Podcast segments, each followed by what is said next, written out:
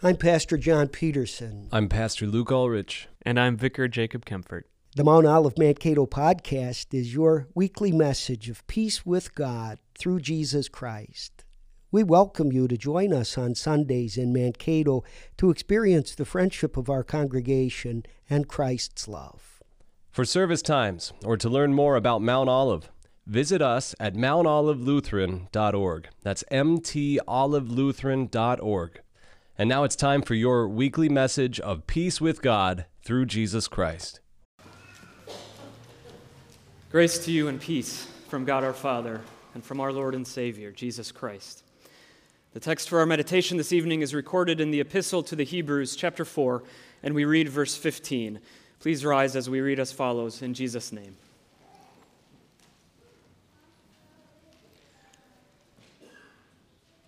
For we do not have a high priest who cannot sympathize with our weaknesses, but one who has been tempted in every way, just as we are, yet was without sin. Let us pray. Soul of Christ, sanctify me. Body of Christ, save me. Blood of Christ, flood me. Water from the side of Christ, wash me. Passion of Christ, strengthen me. O good Jesus, hear me. Within your wounds, hide me. Do not allow me to be separated from you. From the wicked enemy, defend me. In the hour of my death, call me and bid me come to you, that with your saints I may praise you forever and ever. Amen. Please be seated.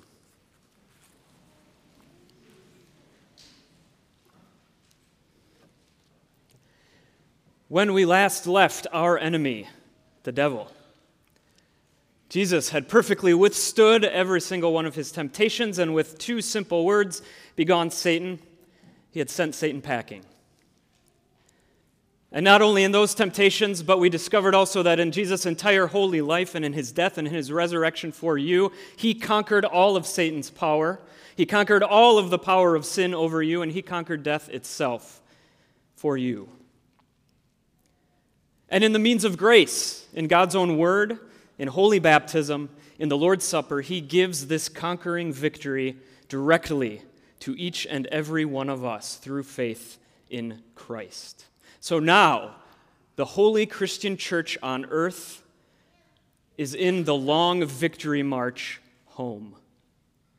This victory march started in Jesus' tomb when his body was raised from death itself and when he descended to his victory march's first destination to every street and avenue of the capital city of Satan, to hell itself, where Jesus proclaimed his victory over all of Satan's power, where he proclaimed that all of Satan's work had come to nothing. And that march has been going on ever since. And now we, in the Holy Christian Church on earth, we join in this victory march, in our journey from the empty tomb of Easter all the way to the full feast table of the Lamb in paradise. And we do march through this fallen land of our earthly exile, but we are marching in victory formation. And as long as we stay in formation, as long as we remain in that word of God that gives us true repentance, that gives us forgiveness of sins and salvation, as long as we remain daily in the grace of our baptisms, as long as we cherish that body and blood of Jesus, our Savior, given for us on the cross that is now given to us for the forgiveness of all of our sins. As long as we remain in victory formation, we have the certain victory. And no one, nothing, can drag you away from the victory formation. Christ won the war.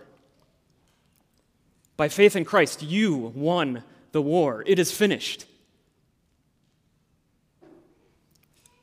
So, why does it so often seem like it's not finished? Why does it so often seem like the war is just dragging on and on and on? Why does it seem so often like the war is being lost? And we are the ones who are losing it. It's because while nothing can snatch you out of Jesus' hand, nothing can drag you away from this certain victory march, we ourselves can walk away We ourselves can jump out of formation. We can leave the victory march. We can grow so comfortable in our march through this fallen earth that we prefer to stay here in our exile. And so abandon our posts in the victory formation in order to pursue vain comforts and vapid pleasures, in order to follow after these wandering shadows off in the trees, these ashes. Or we can grow so comfortable and so self satisfied in expecting a life of conquering ease that we start to sleepwalk in prideful complacency. So, our enemy, the conceited, bitter, defeated devil, still wants to attack this victory march. He sends his soldiers against us in skirmishes. He's already lost the war but he can still start skirmishes against us. And skirmishes are small fights, they're little battles. They're usually between smaller groups of troops. And skirmishes in the, in the context of an entire war, skirmishes are small, they're inconsequential. They don't really determine the outcome of a war. One skirmish, if you win or lose it, it doesn't matter. You can still win the entire war. So we like to maybe think that these skirmishes are small, insignificant things. But a soldier who's won the war can fall just as easily in a cheap and petty skirmish marching on the way home from that victory than he can in a grand epic battle. In fact, a victorious soldier can fall more easily in one of these cheap and petty skirmishes if the soldier has let his or her guard down in the prideful complacency of victory. So the devil will use these skirmishes, these fights. He will use temptation to lure us away, to draw us away from the victory formation. It won't get him the smallest little sliver of any kind of victory, but it might add one more soul to the suffering of his defeat. He uses these temptations to get us to betray our victory and turn ourselves over to be imprisoned by our fallen foes. In this victory march through the devil's land, we should seek peace, but we should not seek a peace that desires to be free from all temptations and all troubles. Because the more we try to flee from these temptations and troubles, the more they seem to find us. Rather, we should seek that peace that Christ promises us. We should seek the peace that endures through temptation the peace of Christ that endures no matter how many adversities attack us from any side. Because it is not our peace, it is Christ's peace, the peace of God which passes all understanding.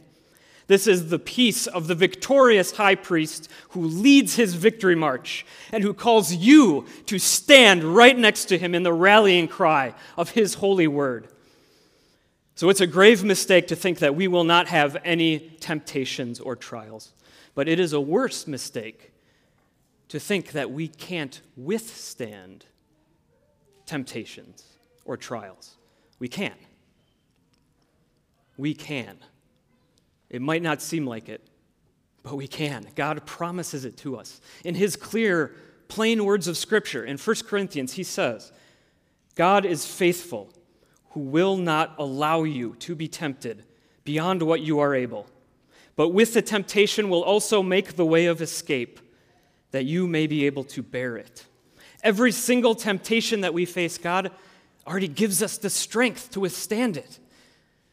He gives us the path to escape from it because He paves the path of victory for us. God promises us this in His Word. He would not promise it to us if it wasn't true.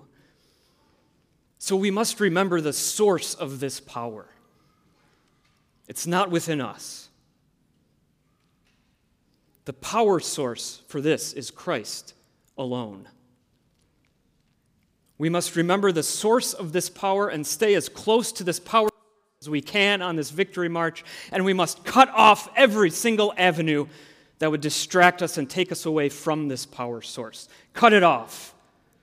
Not an option because we have one victory and one power source for victory. God's word also plainly tells us resist the devil and he will flee from you. Draw near to God and he will draw near to you. We resist the devil not by our own power, not by our own reason or strength. We resist the devil by drawing near to God, by drawing near to Christ. The devil brings these skirmishes against us, and so we must rally to our victorious Savior, Jesus Christ. Psalm 91 says, His truth will be your shield and armor. And the devil, who is a coward in the face of God's powerful truth, will flee. The devil's flaming arrows of temptations will sputter out when they clash against the shield. They'll plink off the shield of God's truth, and they'll fall useless to the ground as ash. The devil, who is a coward, will flee. You have Christ. There's nothing else he can do but run away.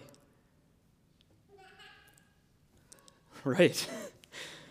For we do not have a high priest who is unable to sympathize with our weaknesses, but one who has been tempted in every way, just as we are, yet was without sin. In the account of Jesus' temptation in the wilderness, we saw that Jesus withstood those three temptations perfectly and without sin. But God's word also tells us clearly Jesus didn't just withstand those three temptations, he withstood temptation in every way, in every point that you are tempted. Jesus withstood it. Jesus' resistance to temptation was, was to fulfill God's perfect righteousness, but it is also to be with you so he sympathizes with you. Jesus allowed himself to be tempted in every way so that he can be your warrior priest, standing at your side in the midst of your sufferings of temptation, knowing exactly how you feel, knowing exactly how you suffer in temptation, and giving you his strength to resist. He knows the weaknesses of your human flesh because he became weak in his human flesh, but he was without sin. And so, as our high priest without sin, he was also the sinless sacrifice. He offered the sinless sacrifice for the forgiveness of sins. And now he has the scars of sacrifice to prove it the marks in his hands and in his feet and in his side. And those scars, those marks of sacrifice, bear testament before the throne of God Almighty that this sacrifice is complete, it is finished, and God accepted it. So when the Father now sees us in the midst of our suffering, in the midst of our temptation, he sees Jesus standing in front of us, and he sees those wounds of our sinless Jesus. And he says to us, as any loving father will, Suffer no more. Your sins are forgiven. In these wounds, I, your all powerful, all knowing, loving Father, have all of the proof I need to declare your sins forgiven. And you, my beloved son, my beloved daughter, do you need any further proof from me? Do you need any further strength at all as you proceed from one dangerous skirmish to another? Well, very well. Then here is my baptism. Here is my word washed over your head to name you as my own dear child to cover your skin in the pure robes of righteousness, and to recreate your heart in the one washing of rebirth and renewal in the Holy Spirit and through Jesus Christ. Do you need any further strength? Very well. Then here is my holy supper. Here is the very body and blood for the forgiveness of your sins on the cross. Take and eat. Take and drink. Receive your salvation. Make it a part of yourself. Receive your medicine for healing and eternal life. Do you need any further strength? Very well, here is my holy, precious word, which stands as an everlasting testimony of everything that I've done to save you, everything I've done to call you my own. And here are pastors to proclaim this great word to you. Here, here's pastors, take them to proclaim my grace and forgiveness to you every day of your life to minister my grace to you with their hands and voices, to feed you with the word of strength and victory that empowers you to conquer in the face of all your temptations. Do you need any further strength? Very well. Then here is the gift of confession and holy absolution that I give to you which you can make use of as often as you need. Make use of it on Sunday morning, on Monday evening, on Wednesday evening. Make use of it as an entire congregation, an echoing chant of confession and absolution. Make use of it as an individual seeking individual confession and absolution with your pastor. Make use of it as often as you need to bring to me your struggles of temptation so I can raise you to victory once more. Make use of it as often as you need to bring all of your sins to me so I can obliterate them. As often as you need to hear once more the unchanging truth of all eternity, your sins are forgiven. Depart in peace. Do you need any further strength? okay, very well. Then here is my Christian church on earth to serve as your victory march of salvation, to keep you in this victory all the way from the empty Easter tomb to the full feast table of the Lamb in paradise. This victory formation started in hell itself, where it declared victory over all of the powers of Satan, where it declared all of Satan's work had come to nothing. And this victory march is still going, and you are a living voice in its eternal choir. And the gates of hell will never prevail against it. Do you need any further strength? Ask. Ask, and you will receive it. Every day of your life, ask, because the days of your life will run out long before my eternal love for you ever could. And then, when the days of your earthly life wear out, then all of your sufferings, all of your temptations will be over. And then you will finally enjoy my victorious rest. Amen. Please rise.